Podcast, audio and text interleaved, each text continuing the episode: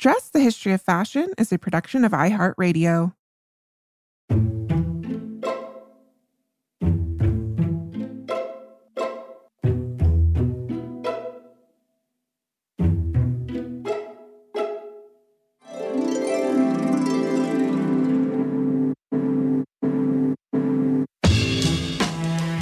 Over 7 billion people in the world, we all have one thing in common. Every day, we all get dressed. Welcome to Dressed, the History of Fashion, a podcast where we explore the who, what, when of why we wear.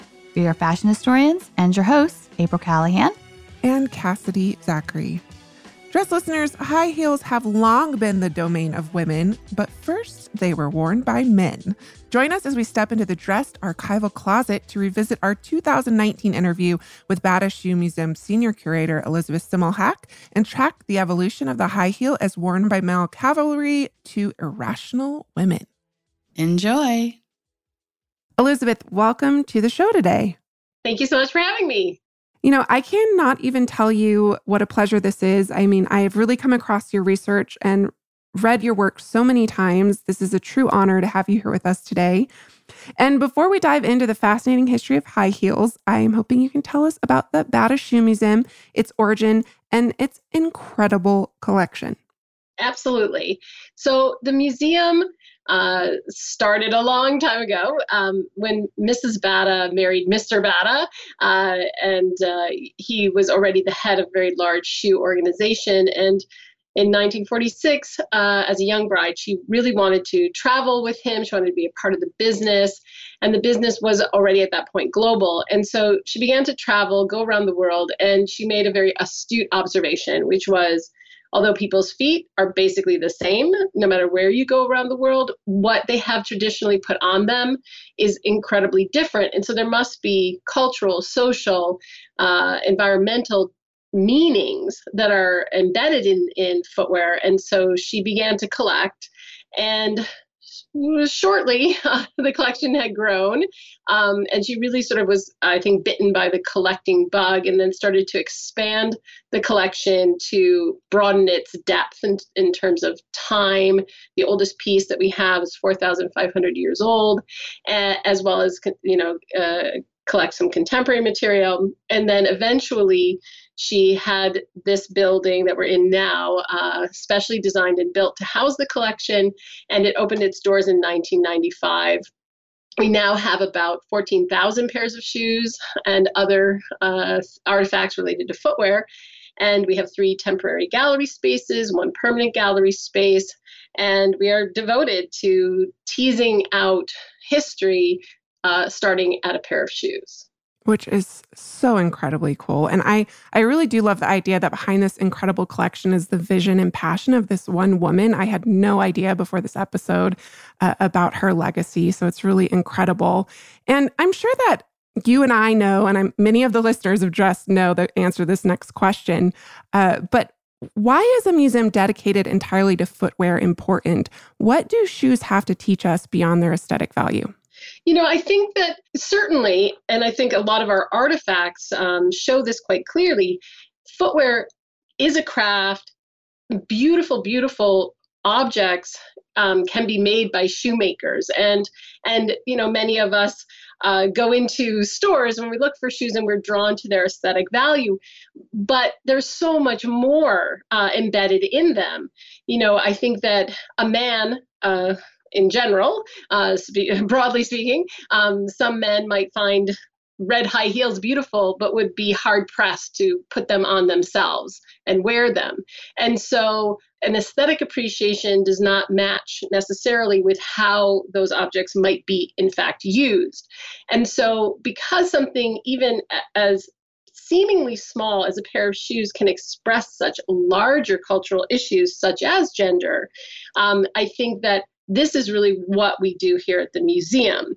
Uh, we do collect beautiful objects, but we want people to see beyond the beauty to engage with issues related to who made it, why was it made, who wore it, and what does it tell us about the time period in which those um, shoes were worn.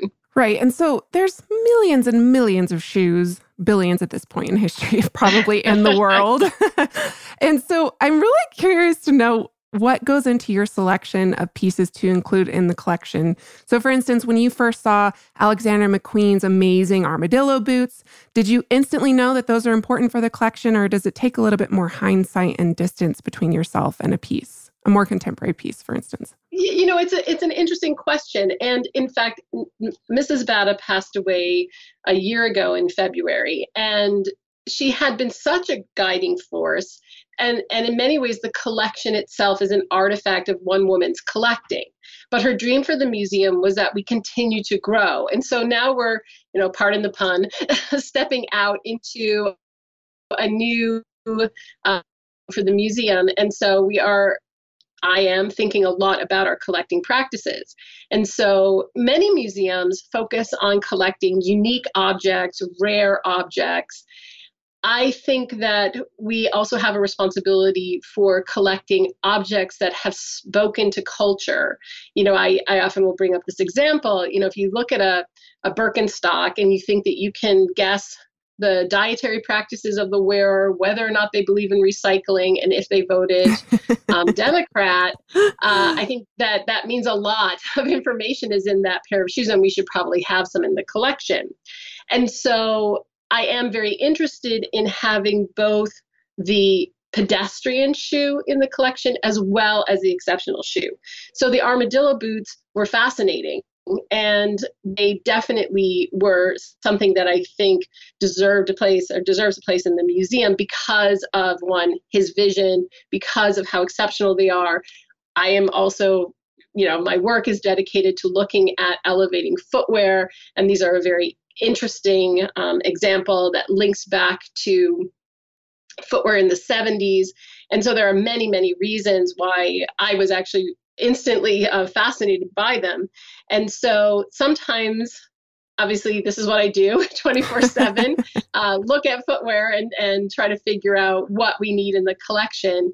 But the answers to what I'm actually seeking might not be as obvious as just an exceptional shoe. Right. And that leads me to my next question, which is can you tell us about a few of the more rare and interesting shoes in the collection, or maybe what are a few of your favorite pairs, perhaps? If that's even possible to pick a favorite pair, probably isn't with over 14,000 pieces.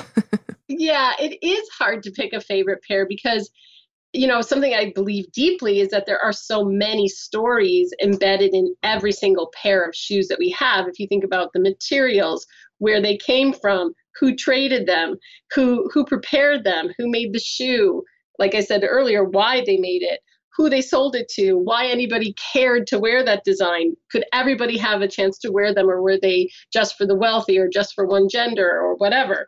And so I love the stories that I can pull out of shoes. But having said that, of course, I do have a few favorites. We have a pair of uh, skates, uh, roller skates from around 1860. They were made for a woman to wear, and they're actually inline roller skates from 1860. Wow. and so I'm really interested in innovation and how it pushes history. I'm very, uh, I've been doing a lot of work on sneakers and athleticism in relationship to, you know, constructions of gender and economics. And so uh, I, I find some of the early sneakers that we have in the collection to be really, really fascinating. We have a pair of moccasins that date, they're Mohawk moccasins, they date to around 1770. And when I was a little kid, I became really interested in the American Revolution. I'm American. And, and when I got here and saw that those moccasins were from New York State, probably, and that they were from that exact time period that I'd been so interested in as a kid. And then I turned the moccasins over, and you can see the footprint of the wearer.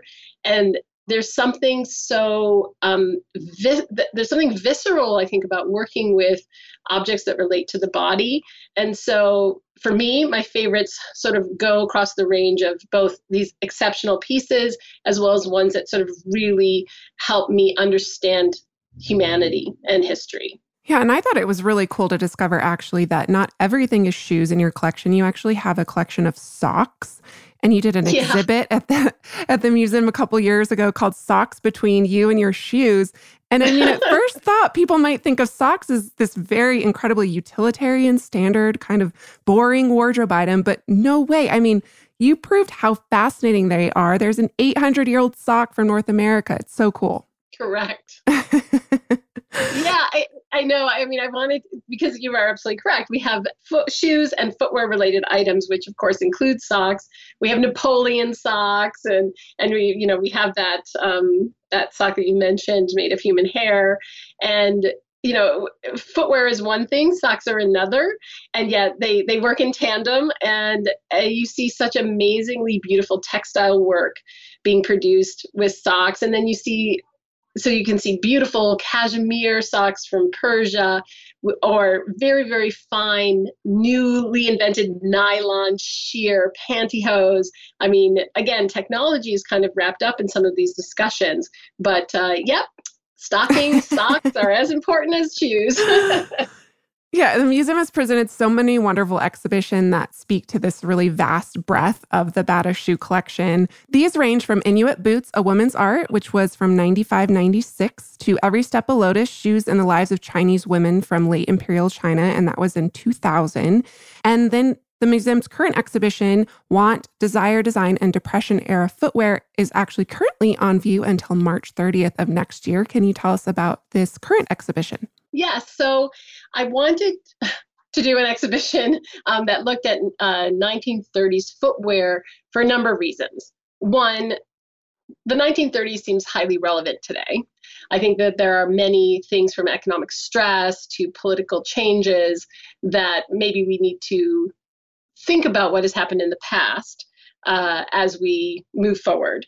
And in addition, I wanted to look at how fashion was used in the 1930s for both political as well as economic reasons. So I decided to do an exhibition. I decided to play with the word want. Uh, want can mean in desperate need of, you know, somebody starving to death is in want of food. But of course, more, more commonly, the term want is used to express desire. And so I became very interested in how desire for fashion was used to, with the hopes that if women could consume more, the economy could be buoyed. In addition, uh, as you know, once the Great Depression hit, $14 billion was lost in a matter of days. 24% of the American workforce was out of work, 30% of the Canadian workforce was out of work. And because women were then, as now, paid less than men, many more women were brought into the workplace. And one of the challenges that women had, but at the same time was seen as a bo- potential boon for the economy, is that women are not ex- are not really allowed to wear the same thing to work every day. We don't have the same kind of um, suit of uh, uniform suit of authority. And so, as women went to work, they had many sartorial obligations that required them to, in some way, uh, purchase new things. And so I looked at stockings, for example. You know, hemlines had gone up in the 1920s, they remained somewhat legs were bared at least in the 1930s and so you had to wear a pair of stockings but stockings represented 10 to 20 percent of a woman's income Wow. We live in a time where uh, we have fast fashion, and it's, I think it's uh, interesting to remind ourselves how costly clothing has been in the past. I also talk about the upkeep of footwear, attempts to make it shine, repair it, making do, trying to make yourself presentable.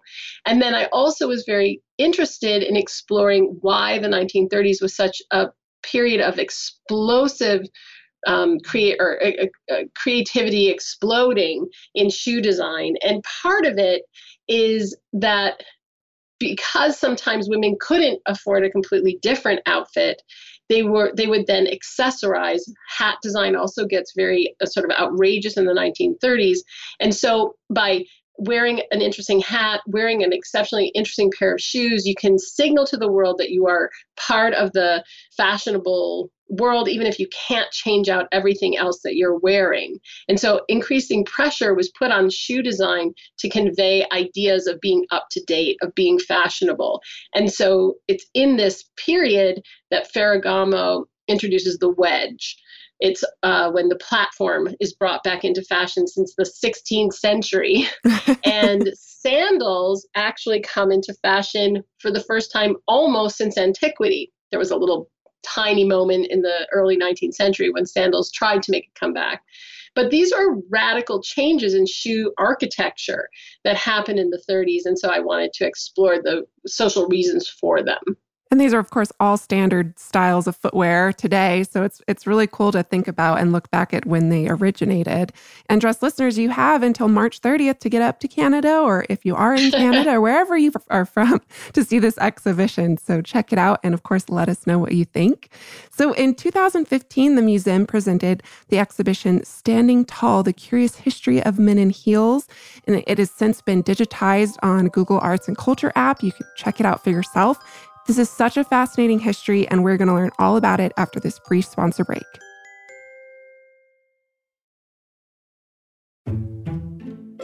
Welcome back. Elizabeth, you have spent nearly two decades studying the high heel and especially its socially constructed relationship to femininity.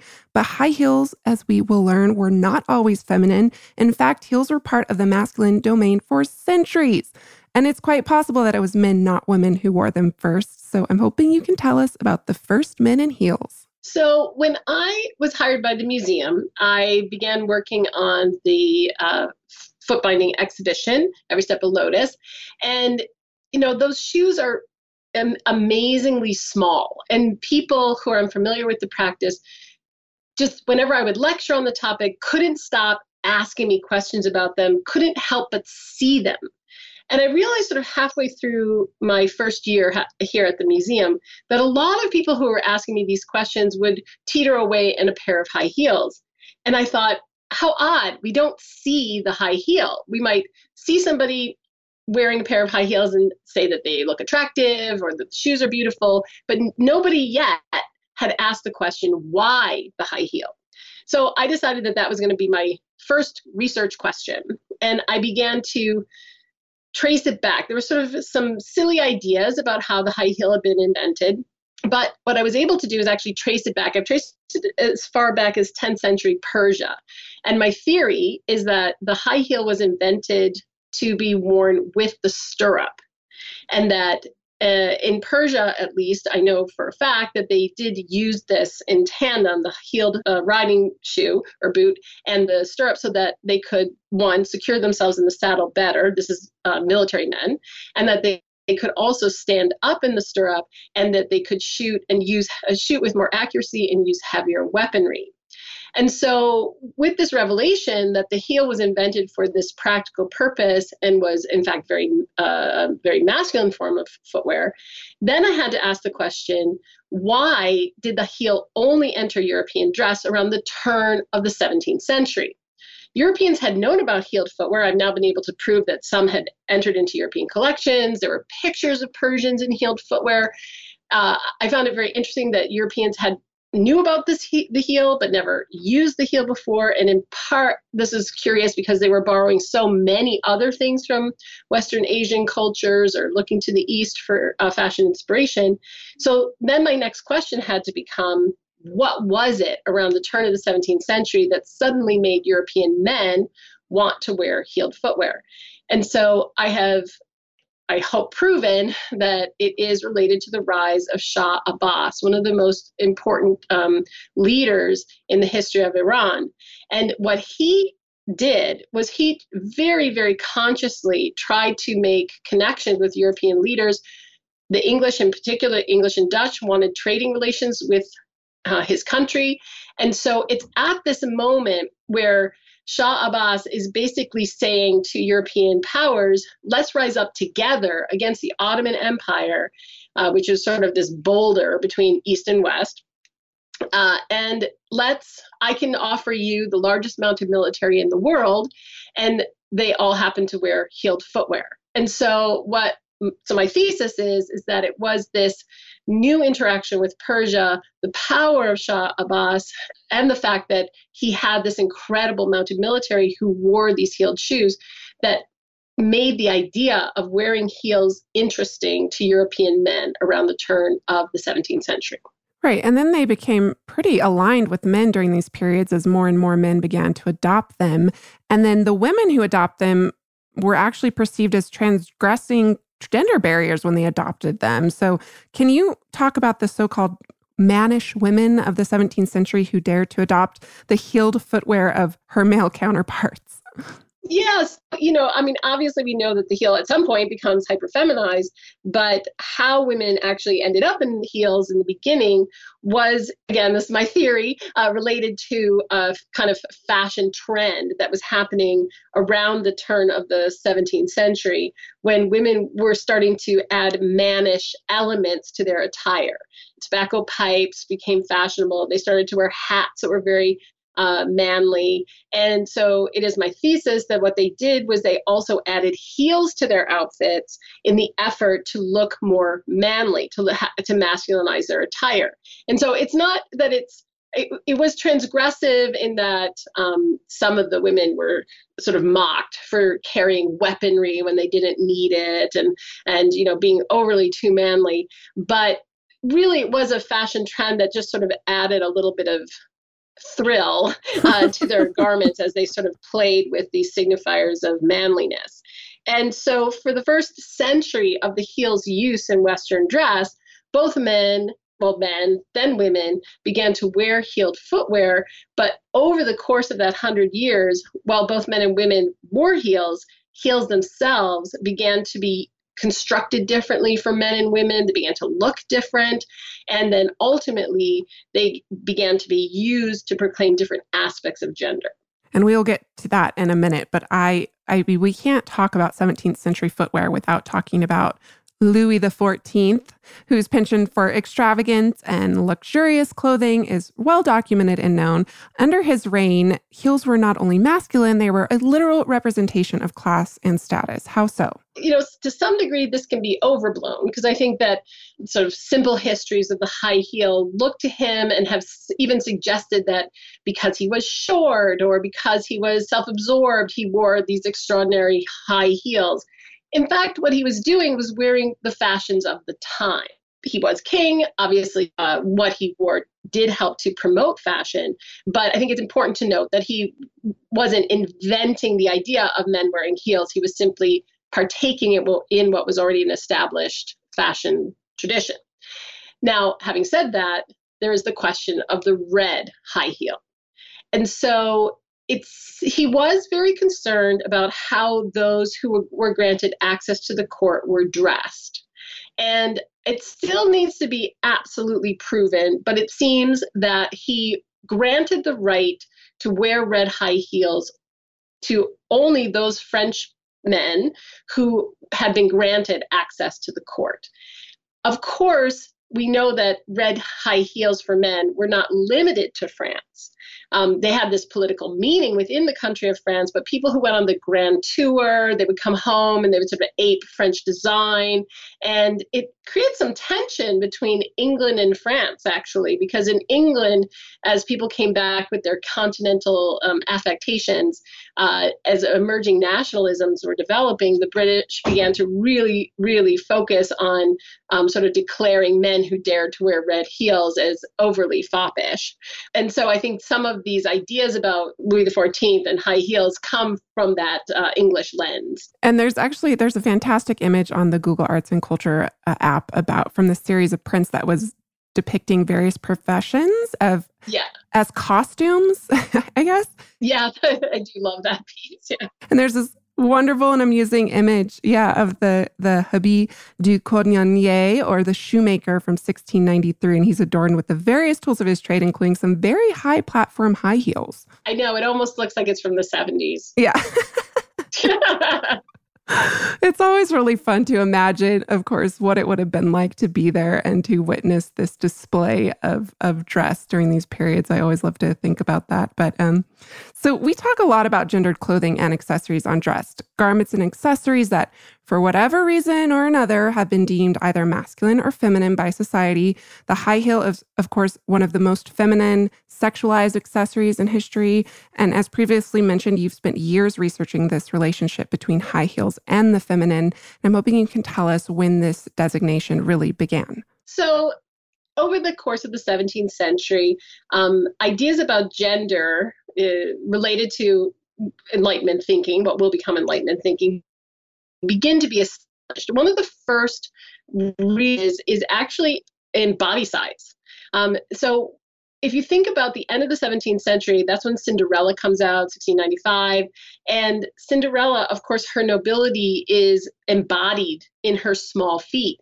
And so the idea that the most beautiful women um, are small is is clearly written into this this uh, this fairy tale, which was actually written for the court.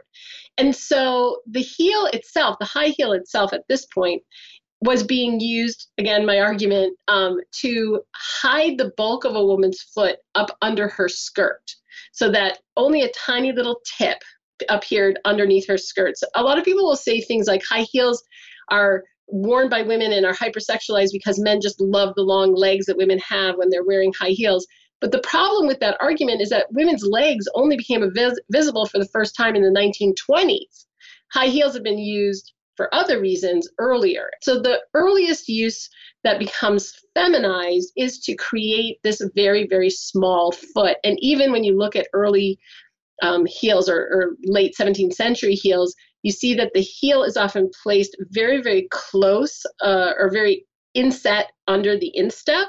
And what that does is not only it helps with stability, for early shoe architecture, but it also makes a very, very small footprint. Oh. So the heel's first use was this idea of making women appear smaller, making their feet appear smaller. Then, as Enlightenment thinking becomes even uh, more defined in the course of the 18th century, this difference between gender um, gets established, and it really is quite disruptive. Uh, prior to this thinking, ideas about who should rule were based on birth. You become Louis the 14th because your father was a king. You become a noble because your father was a noble. Uh, Enlightenment thinking disturbs this and says, you know what? Maybe all men are educatable, and even if there's a shoemaker some someplace, if he was given an education, he has natural rationality because he's male and he can participate in government. This, of course, this thinking leads to the end of the century and the revolutions that follow.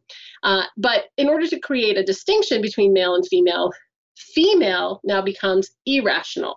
It becomes uneducatable and therefore should not be a part of governance or citizenship, etc.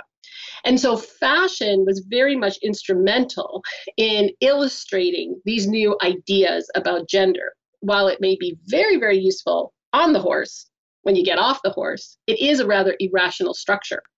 And so as the combinations between heels themselves becoming increasingly feminized because of this use to make a woman's foot appear smaller, its distance from its equestrian use being established, and these new ideas that women are irrational, it shifts the heel into a form of um, dress that becomes marked specifically as feminine.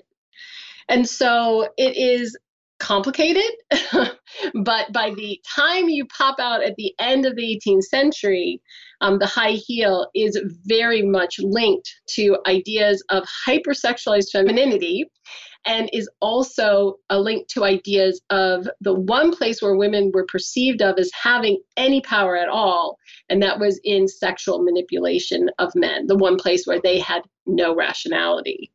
And so, uh, high heels, which link to obviously women's feet and legs are the thing that remind people of what's under those skirts. It is um, they they are the thing that, that you you see a little bit of the shoe and and you know you know where your mind can take you. And so it gets connected to these ideas of sexually manipulative hyper femininity and once you hit the 19th century, the heel's abandoned because of these associations for a full 50 years and is only reintroduced in the middle, reintroduced in the middle of the 19th century. Right. I was that was my next question because I know I always see those beautiful little flat, tiny little slippers that are in collections for the first half of the 19th century. Um, so that was my next question. So, and is there a reason that they came back into fashion in the mid 1850s? I mean, that's when we see the hoop crinoline coming back, of course, or the introduction of the cage crinoline skirt. And so I feel like it is part of a larger reclamation of 18th century dress. Again, I never can just leave it at that. I have to ask the question why would there even be a romanticization about 18th century women's dress at the turn of uh, in the middle of the 19th century? My feeling is that it has to do with increased agitation for women's rights. And given how bad a reputation heels and, and women meddling in politics had at the end of the 18th century, I feel that the reintroduction of the heel, which was, at that time was named the Louis heel, the, the, the, that term, the Louis heel, was never used prior to the middle of the uh, 19th century. I think that there that the reintroduction of the heel brings with it all of these other cautions around wait wait wait wait wait do you really want women to have the right to vote? Do you really want women to participate in politics? Remember what happened last time. And so I think it is part of a larger sort of cultural program um, to raise alarms about what women were asking for. I think it is a de- it was very purposely a destabilizing accessory. That is really fascinating. And of course, Dressed listeners, we did a whole episode on Amelia Bloomers and the women's rights movement. So check that out if you have not. It's this period that Elizabeth's referencing. Really interesting to think of it in the context of the high heel. Uh, we did not make that connection. So as heels became increasingly aligned with femininity into the 19th and 20th centuries, did men abandon heels altogether or was there still, was it still there in some form? Yeah, I mean, you know, I think a very simple narrative is that they sort of gave away the heel in the 1740s, and that was it. Um, but if you look at the early 19th century, this is when the revolutions have happened. The high heel for women is now highly suspect. It's something that those meddling aristocratic women wore. It's completely thrown out. Women have flat, flat, flats.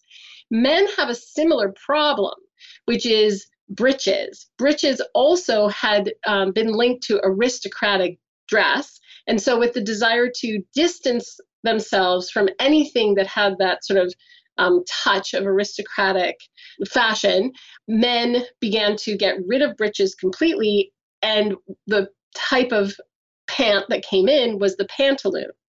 The pantaloon was knit, and the way it was supposed to be worn was very, very taut. And the only way to really do that is to have a strap that could be slipped under um, the, the instep of the foot. And so early pantaloons were often um, worn that way, but the entire uh, pantaloon, then the lower leg would be stuffed inside a Hessian boot or a Wellington. And some men, however, began to want to wear their pantaloons outside of their boot. So the boot would be tucked up under the pantaloon leg. And so that strap then had to go under the sole of their shoes. But without a heel, two steps, the thing is like flicked off the back of your heel and your pants are saggy and you have a, it's a sartorial nightmare. And so heels actually come back for men. Slight heels, they're not super high, but they're higher than what we had seen since the 1740s, in part so that that that strap uh, under the instep could be held in place. So it happens for a little while. Some men are very happy that they have a chance to make themselves taller. Tallness uh, is one of those things. Remember, at the end of the 17th century, the idea that men were bigger, women were smaller, that continues into the 19th century. And, however, it's used, but it doesn't really stick. It only becomes important uh, in the 19th century in men's dress out in the American West when the cowboy begins to have boots specially made for him, and those tend to have higher heels because, of course, it's practical. They're horseback riding, and so um, these hyper masculine uh, symbols of American individualism are often high heel clad as they are today, but because it's so hyper masculine, we don't even recognize that they're wearing high heels. Right, absolutely not. And of course, cowboys still wear this stacked heel cowboy boot today, of course. Um, okay, so we have now established that for centuries, high heels have been aligned with femininity. Uh, but when you talked a little bit about this, but I'm curious when they became really aligned with women's desirability and sex appeal, for instance. I know, you know, in the 18th, 19th centuries, we're not seeing women's legs, but the, women's legs do come into play after the 1920s. Does that have something to do with it? To some degree, I mean, I've argued that it was the invention of the camera in the middle of the 19th century that you begin to make a very clear association between women's footwear and hypersexuality. The early um, pornographic images tended to show women naked except for stockings and then the shoes that they had on as per, and so those weren't necessarily high heels yet because the high heel is just uh, reemerging into fashion but as the rest of the 19th century progresses this connection becomes more and more acute or clear and by the end of the also begin to see specially made fetish shoes. So high heels, and you know, even today in women in, in pornography, the naked female body is almost always um, ornamented with a pair of heels. Uh, which is sort of nonsensical. You'd think that if you're getting undressed, your shoes are sort of the first thing to go.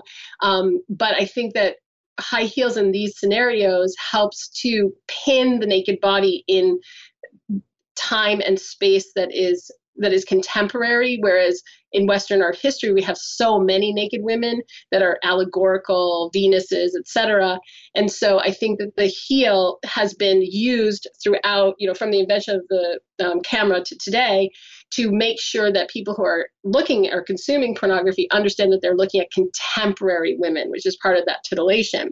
And so that the use of the heel within pornography from the middle of the 19th century to today has over and over and over again um, imbued it with or infused it with increasing eroticism. And so I think that that's one answer to your question. But if you also want to think about what happens right at the turn of World War II, I think you can actually see it illustrated very clearly how um, how important the heel was to constructing desirable femininity. Right. And you're talking, of course, about the invention of the stiletto. Wasn't that around this period that that uh, came into existence? Exactly. And so um, if you think about what was fashionable for women to wear in the 1940s during the war, you know, sort of at the end of the 30s and, and during the war period, in fashion, women tended to wear platforms and uh, wedge heels or flats. And all of them are reported over and over and over again as being absolutely hideous in men's eyes. Men's pornography and erotic, uh, erotic advertisement, things like that, invariably had images of women in high heels that aligned more with pornography. And so during the war, during World War II, it's interesting to see, and I think it's true, that women used platforms and wedges as a way of signaling that they're fashionable while not um, uh, proclaiming anything erotic about themselves. Men are away. I think it, you know there's a lot of reasons for this being an important um, form of fashion during the war period. But if you compare what women wore back home these either outrageous platforms on off hours or, or work shoes, you know, Rosie the Riveter, you know, the kind of work shoes that she would have had.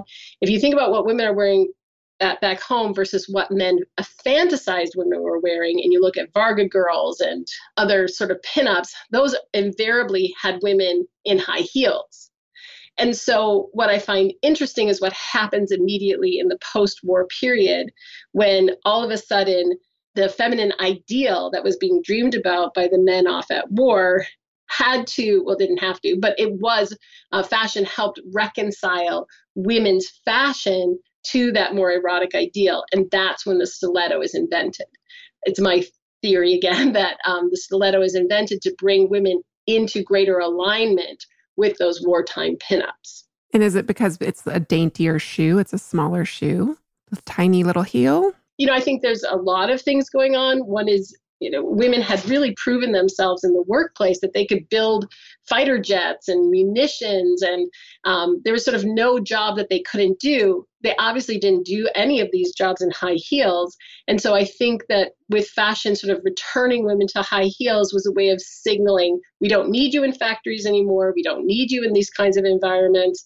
And, you know, it was linked to ideas of making women look desirable again. It was about um, sort of encouraging fecundity and a return to house and home. It, it, was very much linked to making sure that things went back to quote unquote how they were supposed to be. And so the stiletto was instrumental, I think, in really helping to proclaim gender difference. Uh, whereas during the war period, the overalls and the work boots that you wore to go work in a munitions factory was not that far off from what men were wearing. And so I think fashion was, again, at the service of trying to create and establish uh, th- these gender differences. Yeah, and the stiletto, of course, is defined by that really little he- uh, heel that it rests upon. And it was actually an evolution in technology or new technology that developed, right, that allowed uh, a woman's foot to sit on that small of a base for the first time. Yeah, and it, you know it's interesting because over the centuries there have been these attempts to make very high uh, heels for women, and we have this beautiful pair in our collection from the uh, 1780s that is a wooden heel because the, the the way that women's heels were made was by sculpting wood. But you can imagine that if you want to create a heel the size of a chopstick, that there's no way that a very thin wooden structure like that could actually support a woman's weight. And so being able to extrude very narrow um, steel rods was what was required before the stiletto could be invented. And so the stiletto allows for that very, very thin but very sturdy piece of steel to support uh, a woman's weight. And the stiletto, of course, remains a staple of the fashionable woman to this day. As you've mentioned, its associations with femininity and sex appeal are in full effect. But while men took a bit of a break from high heels in the 20th century, they would come back with a vengeance in a riot of colors and even sparkly footwear. We'll hear all about that after a quick sponsor break.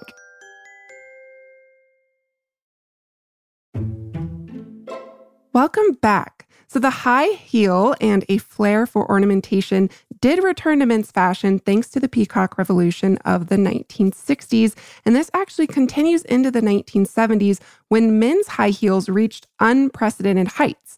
And despite the heel's feminine association for centuries at this point, you argue, Elizabeth, that these men were not in fact transcending gender barriers, but instead they were using the shoe these, these high shoes as a means of actually promoting their masculinity. Can you tell us more about that? Yes. So the Peacock Revolution, uh, as you know, was this idea that, hey, maybe men should actually be the more decorative of the genders because if you look at the you know wildlife uh, look at the peacocks uh, specifically you can see that the male is the more beautiful of the two. A lion is the more decorated uh, you know compared to a lioness. And so men began to play with the idea that maybe that they should mix things up and sort of proclaim their masculinity by being more bold in their sartorial display. What I find most interesting about this, and this is why I say it was from promoting masculinity rather than being gender bending or even embracing of femininity, is that almost always who they looked to and what they sought to emulate or reclaim were items worn by other men. So when they grew their hair during the hippie movement, it was always being discussed in terms of Jesus hair, not Virgin Mary hair, but Jesus hair. And when they um, went to wear some wild shirt. It was an African dashiki worn by an African man, or it was the Nehru jacket worn by a man. And and for high heels, it was a reclamation of Baroque attire. Article after article talks about how men were starting to dress once again like Louis the Fourteenth nobody's saying, and in fact, structurally, the shoes show no borrowing from the female wardrobe. Men were not borrowing from their girlfriend's closets. There was no embrace of the stiletto. They were instead reclaiming a type of footwear worn by men generations earlier. And I think that it was most specifically those characters, we can call them, who were seen as hyper masculine, such as rock stars, and all you know imaged with all of these female groupies that were the ones who took this to its to its greatest extreme. But you did also see it in disco and you saw it in blaxploitation films and all of these sort of models of hypermasculinity. And to be fair a sort of broadening concept of who can be hypermasculine i think was in part uh, response to the women's movement, and it was uh, a, an attempt to grapple with what did it mean to be a man in a changing world.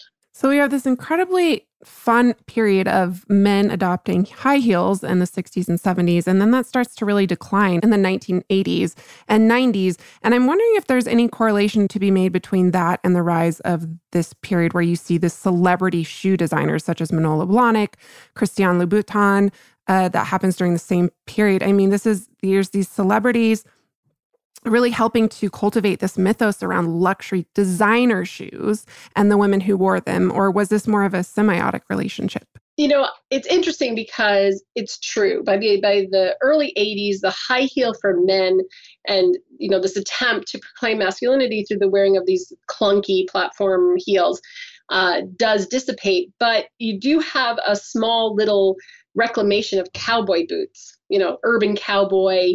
Ronald Reagan was famous for wearing heeled cowboy boots. Uh, so there is this attempt to sort of shift what the ideal man might look like. And in addition, you have the introduction of many, many, many more women into the white collar workplace. And so I think you have in the 80s this men begin to return to more classic business where women are trying to be modest in how they uh, appear at work.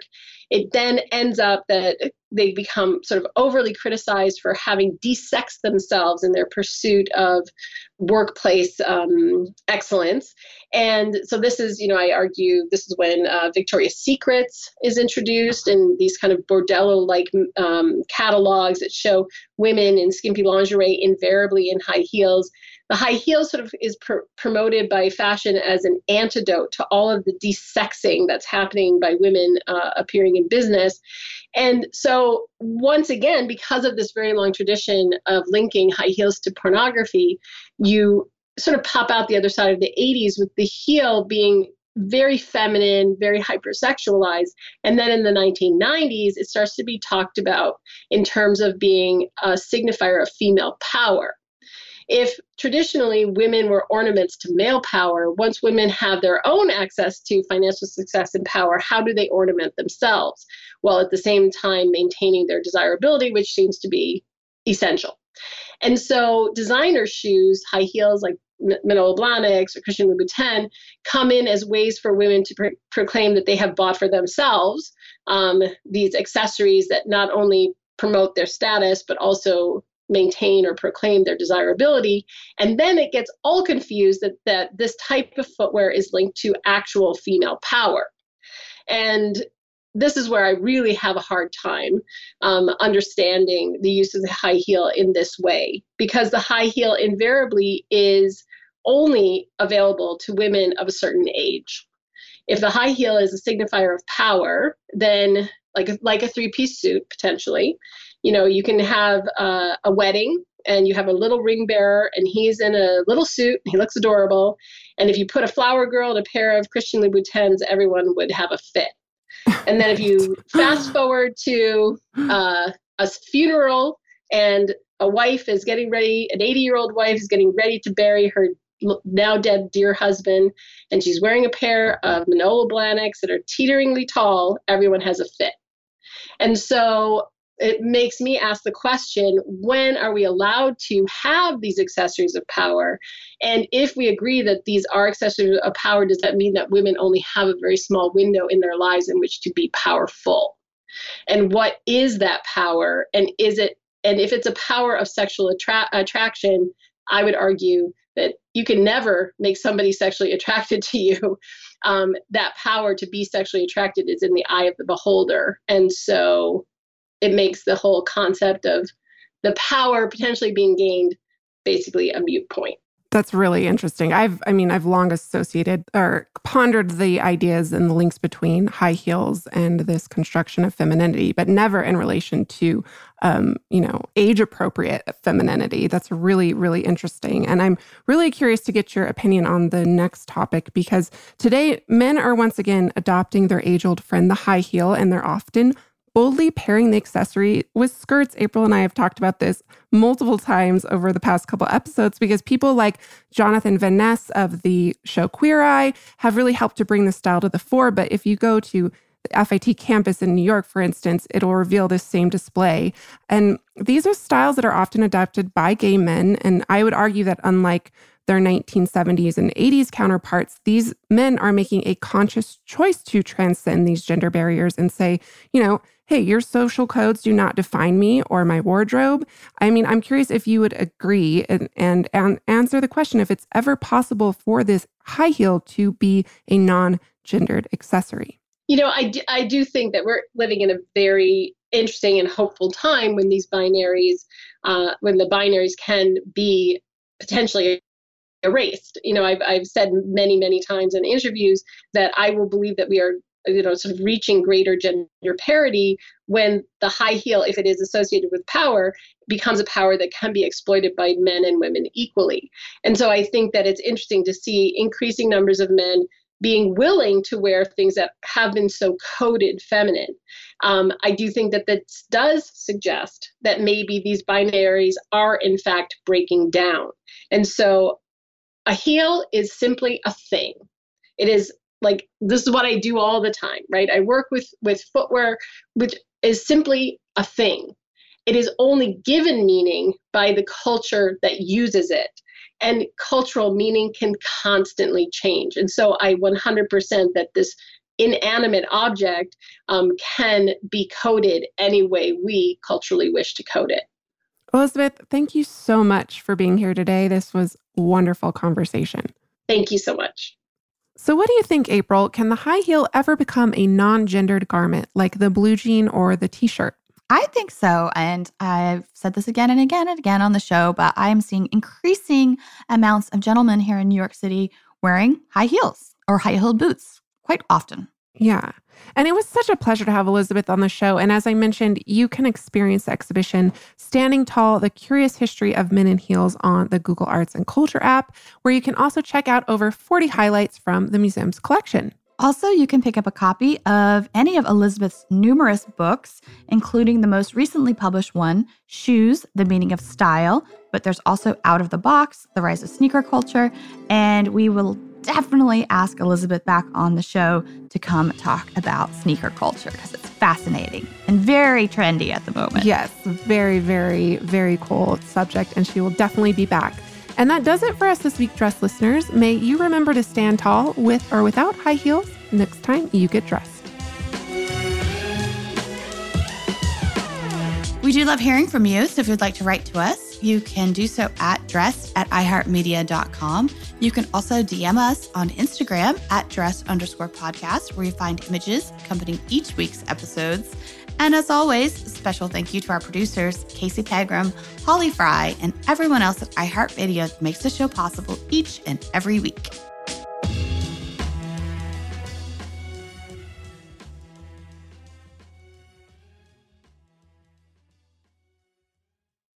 Dressed the History of Fashion is a production of iHeartRadio. For more podcasts from iHeartRadio, visit the iHeartRadio app, Apple Podcasts, or wherever else you listen to your favorite shows.